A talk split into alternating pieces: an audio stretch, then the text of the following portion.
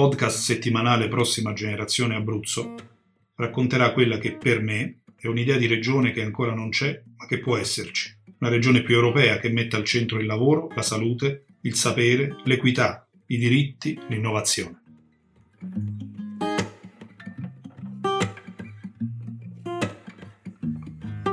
Parlare di fiumi d'Abruzzo, cioè di quella che è stata definita felicemente la regione verde d'Europa, vuol dire parlare di una delle caratteristiche più importanti, ma anche purtroppo malmesse della nostra identità.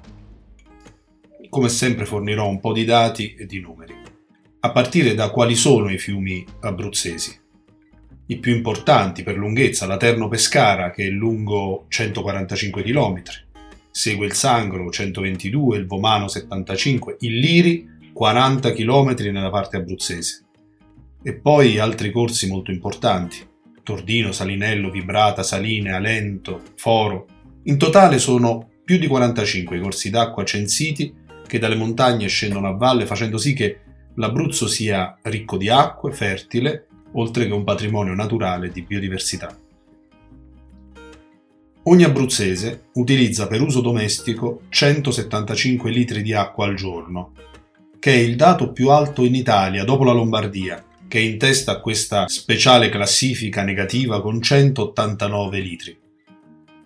Le rilevazioni i dati Istat ci dicono che questi numeri sono in gran parte dovuti a sprechi e perdite causati da una rete idrica spesso vecchia e logora.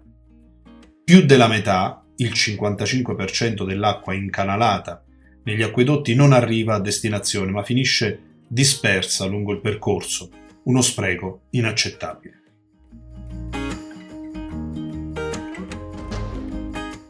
Le acque interne italiane non versano in buono stato di salute. Solo il 43% dei fiumi italiani è in buono stato ecologico, mentre per i laghi scendiamo addirittura al 20%. Ecco, in questo contesto l'Abruzzo, regione verde d'Europa appunto, non brilla affatto. Il 66,5% dei corsi d'acqua abruzzesi non è conforme agli standard della comunità europea. I dati dell'ARTA dipingono un quadro sconfortante, con un grave peggioramento per lo stato chimico, presenza oltre la soglia di metalli pesanti, pesticidi, oltre a sostanze come nickel, ad esempio nel sangro e nel moro, Piombo nel Salinello, Mavone, Cerrano e Calvano, Mercurio, Castellano, Tronto e Sinello, Cadmio, Aventino. In generale, siamo costretti a vedere che nessun fiume abruzzese è nella categoria migliore. Elevato.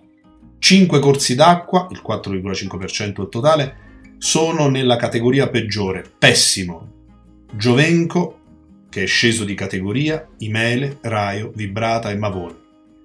Il 31,5% in stato scadente, il 30,5% in stato sufficiente e solo il 33,5% in stato buono. Nessuno, come abbiamo detto, è in stato elevato. Anche i maggiori fiumi abruzzesi sono in stato di sofferenza con la Terno Pescara che non ha nessuna delle sette stazioni di monitoraggio conformi agli obiettivi comunitari di qualità. Il Vomano, il Tordino il Saline sono in stato scarso alla foce, il Sangro nello stato sufficiente alla foce e con un tratto scarso lungo il corso.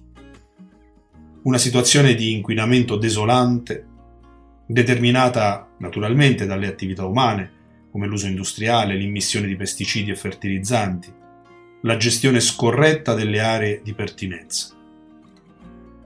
Ma tutto questo è causato dalla totale assenza di una strategia regionale di prevenzione e di contrasto.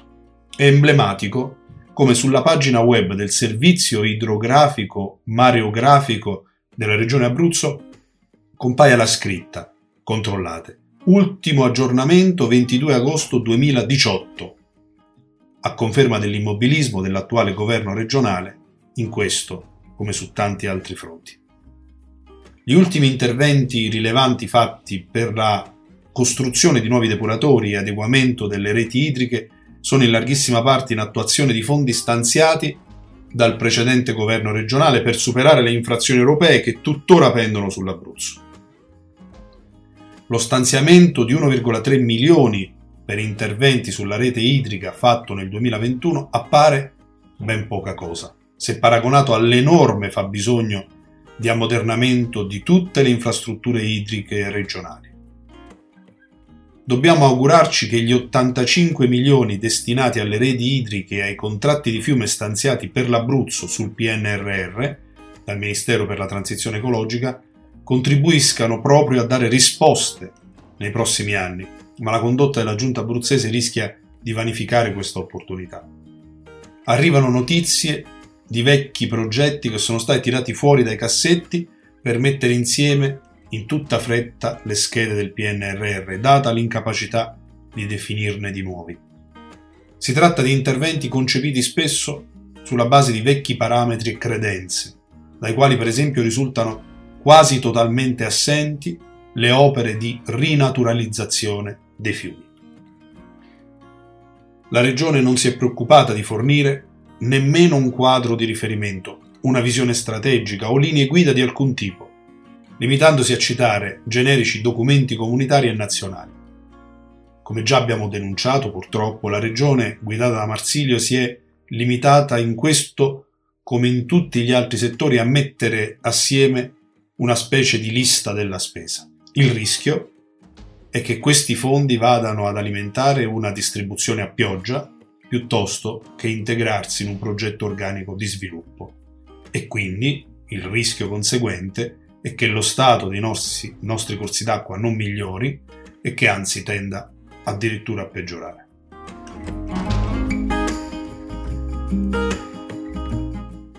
Nelle prossime puntate affronteremo tra gli altri anche il tema del dissesto idrogeologico. Quindi grazie e a presto.